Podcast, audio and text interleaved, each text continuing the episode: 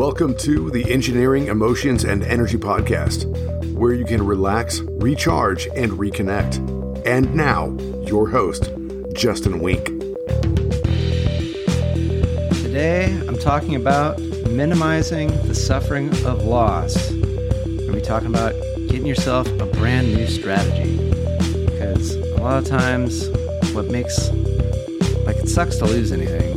What makes it even worse is if we don't even know if we'll ever or how we'll ever be able to amend what has gone missing. So today, I'm going to be talking about that. And this topic comes because over the last uh, few weeks, I uh, had an opportunity to attend like a really cool class um, that, a, that a buddy of mine invited me to, where the topic was a lot had to do with with mourning, all through the lens of something called nonviolent communication or NVC. And some of you may know about this, others don't, but uh, a lot of it is really the purposes for like negotiating in you know challenging situations like you know diplomatic relations think you know Israel and Palestine like that type of stuff where there can be a lot of heated discussions but it also can be very useful in very simple things like two people trying to figure out how to best put the dishes away.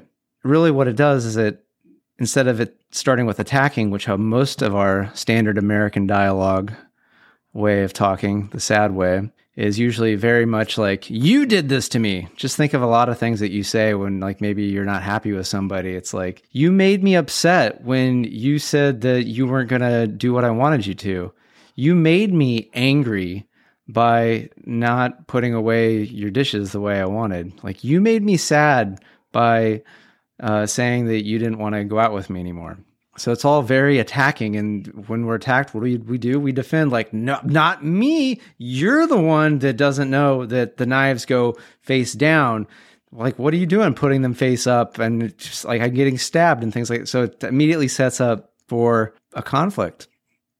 Whereas nonviolent communication, it's really, really kind of cool in that it kind of separates what's a fact, then what's my experience of it, what maybe do I need, and is there something the other person can be invited to participate in? So it's it's a formula of like when I see you putting the knives pointy stick up, uh, I feel attacked because I I need to know that I am safe in putting my hand into the dishwasher and I'm not going to get stabbed.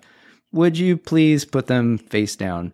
It gets it gets easier with a lot of practice but it's basically just you know hey we're gonna i'm gonna say that when i notice something that i end up having a reaction a feeling and all the feelings usually come from uh, a need that we're usually not not needing anger comes from a need not meeting met being met but so does sadness which we usually associate with with loss so sometimes depending on where we're at in any sort of loss we might you know go from anger to sadness maybe some other feelings and there's a whole variety of feelings.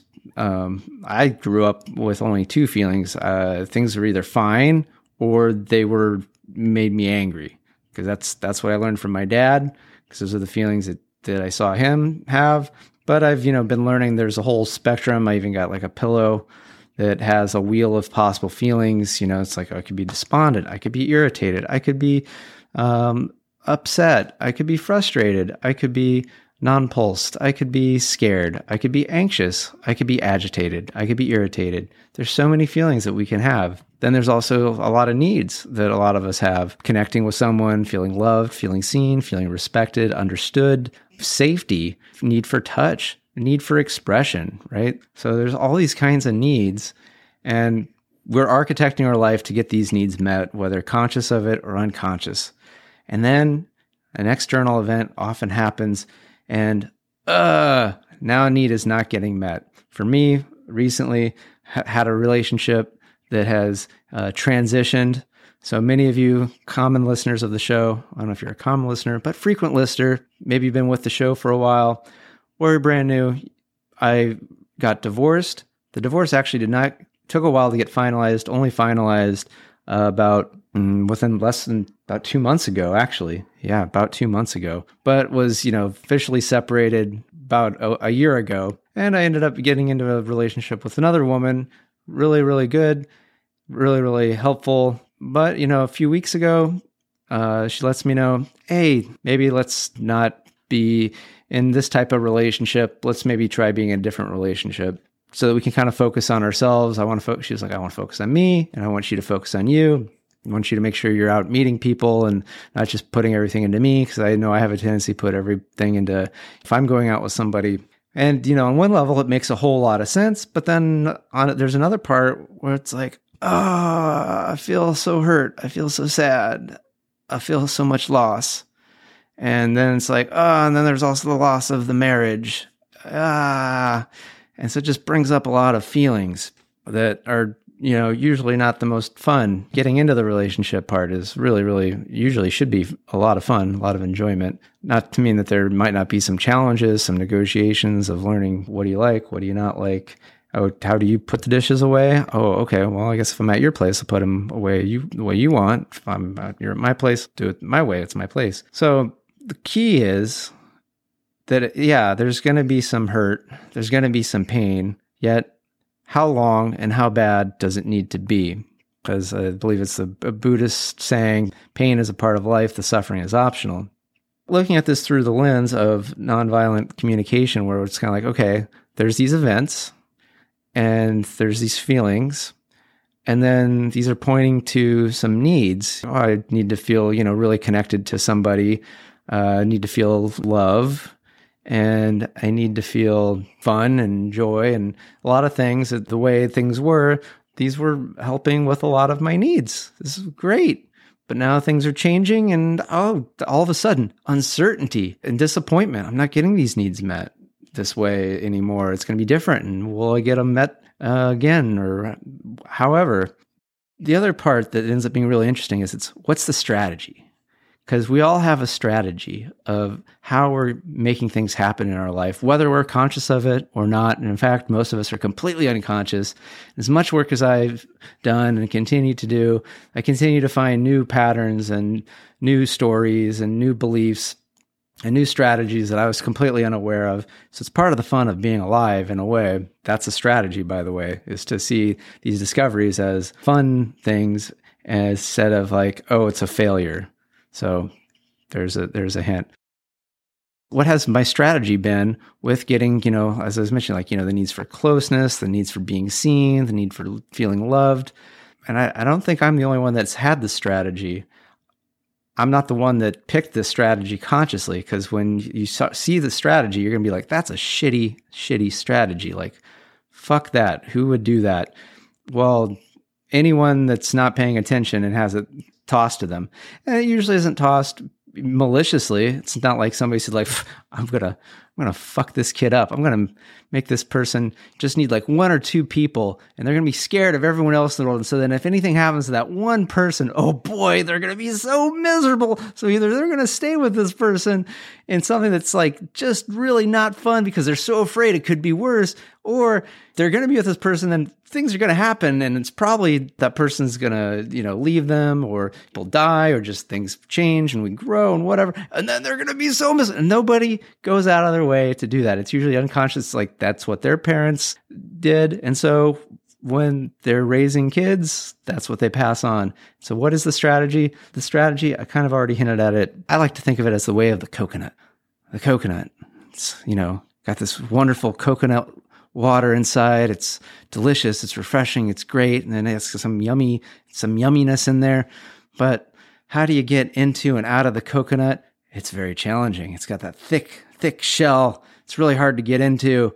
Um, you know, and if you really want to expose it, you know, it's it's very violent. You got to break the whole thing open, and then probably a lot of the water gets spilled, and it's just a mess. Most of us, we don't want to get too wide open. We're living the coconut way of life. What do we do?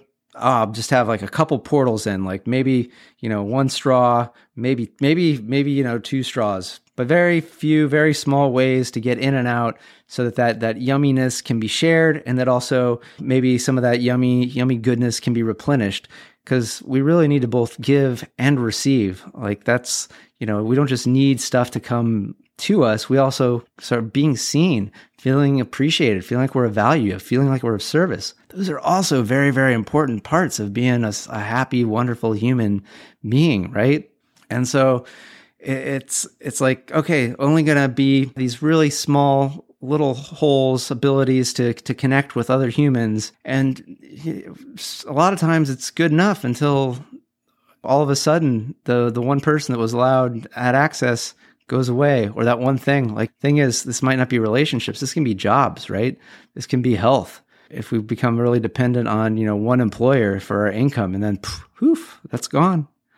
Oh my gosh what am i going to do? You know you put everything into this one job and now it's gone. The pain the sorrow the heartache. It's awful. Any one aspect of of health just you know someone's a a runner and all about running and then all of a sudden sprains an ankle or something like that and can't can't run. Oh my gosh what do i do i don't know what to do so what to do right the other thing is that not only does it restrict access to other people, it restricts access to ourselves. We're not able to give and receive to ourselves as much because that barrier to the others is also a barrier to ourselves because we also have to put energy into keeping the barriers out to other people, to other possibilities, to other ways of being, other things that could fulfill our needs. So it's effort in keeping those barriers up. And then it's, we're also limited by what nourishment can come in and out. The other strategy is it's kind of radical, it's kind of wild, is I like to think of it as be more like a strawberry.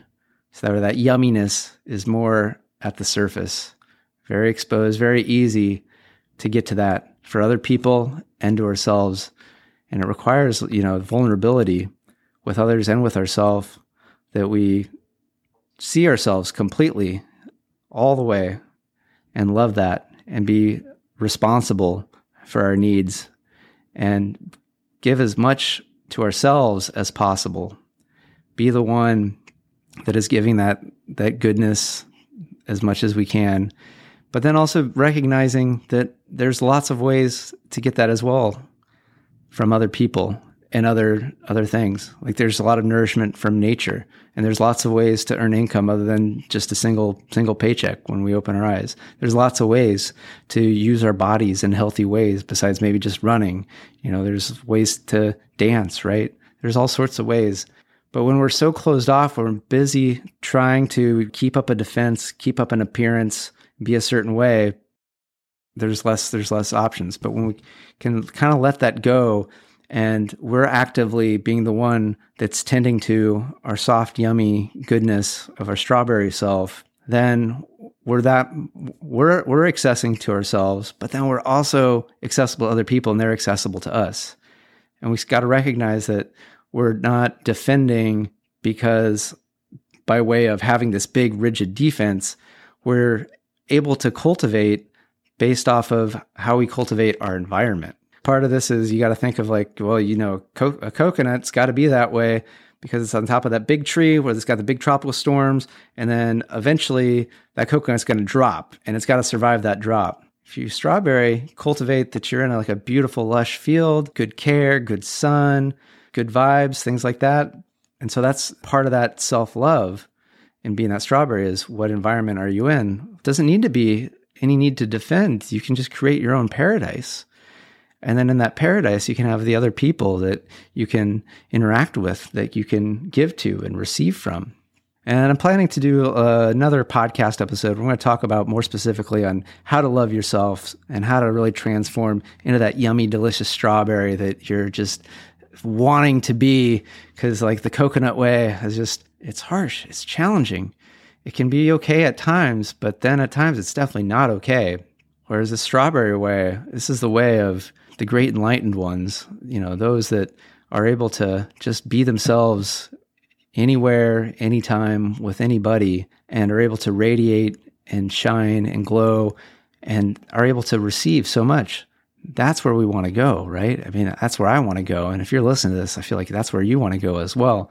So I've been practicing this, you know, in many ways, but I'm redoubling down on this especially after you know this relationship transition and so much so many changes in my life of going from living in the Sacramento area to now living out in the Bay Area right on the ocean. And it's like I really don't have as many friends out here that I can easily spend time with. So how is it just spending time with me? It's not always the easiest thing, but maybe the more that I enjoy spending time with myself, the easier it'll be to go and find people to spend time with that I want to spend time with, and they'll want to spend time with me because I'll know what I'm all about and what I have to offer, it'd be really easy to go, "Hey, how you doing? Let's hang out." And if they don't want to hang out, that's okay because I know that I'm great to hang out with, but not everybody needs to hang out with everybody. Because I'm a strawberry guy, maybe somebody's still being a coconut, maybe somebody's having their pineapple time. It's all okay. They're all just fruits in this wonderful, wonderful garden on earth. And it's all about becoming the type of person that you want to be. And I'm wanting to be a yummy, yummy strawberry person because it's been a pain keeping up this really, really harsh barrier of the coconut. So, really curious how is this landing? What are your thoughts?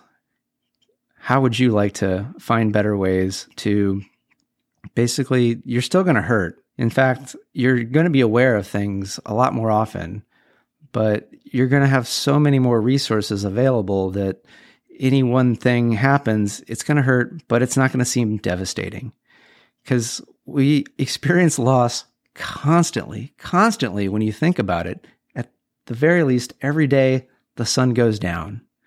And sunlight is a very basic human need, right? It helps produce vitamin D, which is a very important uh, vitamin to have in our systems. But then also, you know, sun produces food. Just we need sun. But when the sun goes down, usually we don't break down crying, going like, "Oh my gosh, I'm never going to see the sun again. What am I going to do for light? What am I going to do for food? We know, we trust that the sun is going to rise tomorrow and that we know even when the sun is not there and maybe it's going to be cloudy tomorrow, we know how to be our own sunshine with turning on lights, candles, flashlights, whatever. We know we're going to be okay. We take care of ourselves, but also we trust that the sun will rise again. And when there's that, there's there's the pain. Cuz yeah, sometimes it is annoying that the sun goes down, but it doesn't have to be devastating. So that's what I'm talking about. Reducing the suffering, reducing the duration, reducing the severity. I'm not saying it's not going to hurt. Someone you care about goes away, whatever way that is. It's not it's it's going to hurt when maybe you lose a job. It's going to hurt when you have something adversely happen to your health. We don't have to add extra to it. We can make it so that the pain just is what it is. And we know that it's just part of the process of being alive and that it's going to lead to new opportunity. So thank you so much for listening. It's been great. Pay attention to uh, how to reach out to me. Would love to hear your thoughts about this. So thank you and good day. If you want to contact the show, email me at podcast at justinwenck.com. That's Justin, W E N C K. And find me on social media, Justin Wenck, PhD, on Facebook, Instagram, LinkedIn, TikTok, and YouTube. And if you want ways so that you can relax, recharge, and reconnect, find the Tuesday 20 every Tuesday at 12:05 p.m. Pacific. It's only 20 minutes and it's going to get you relaxed, recharged, and reconnected it's on YouTube and it's on Facebook. So looking forward to seeing you there.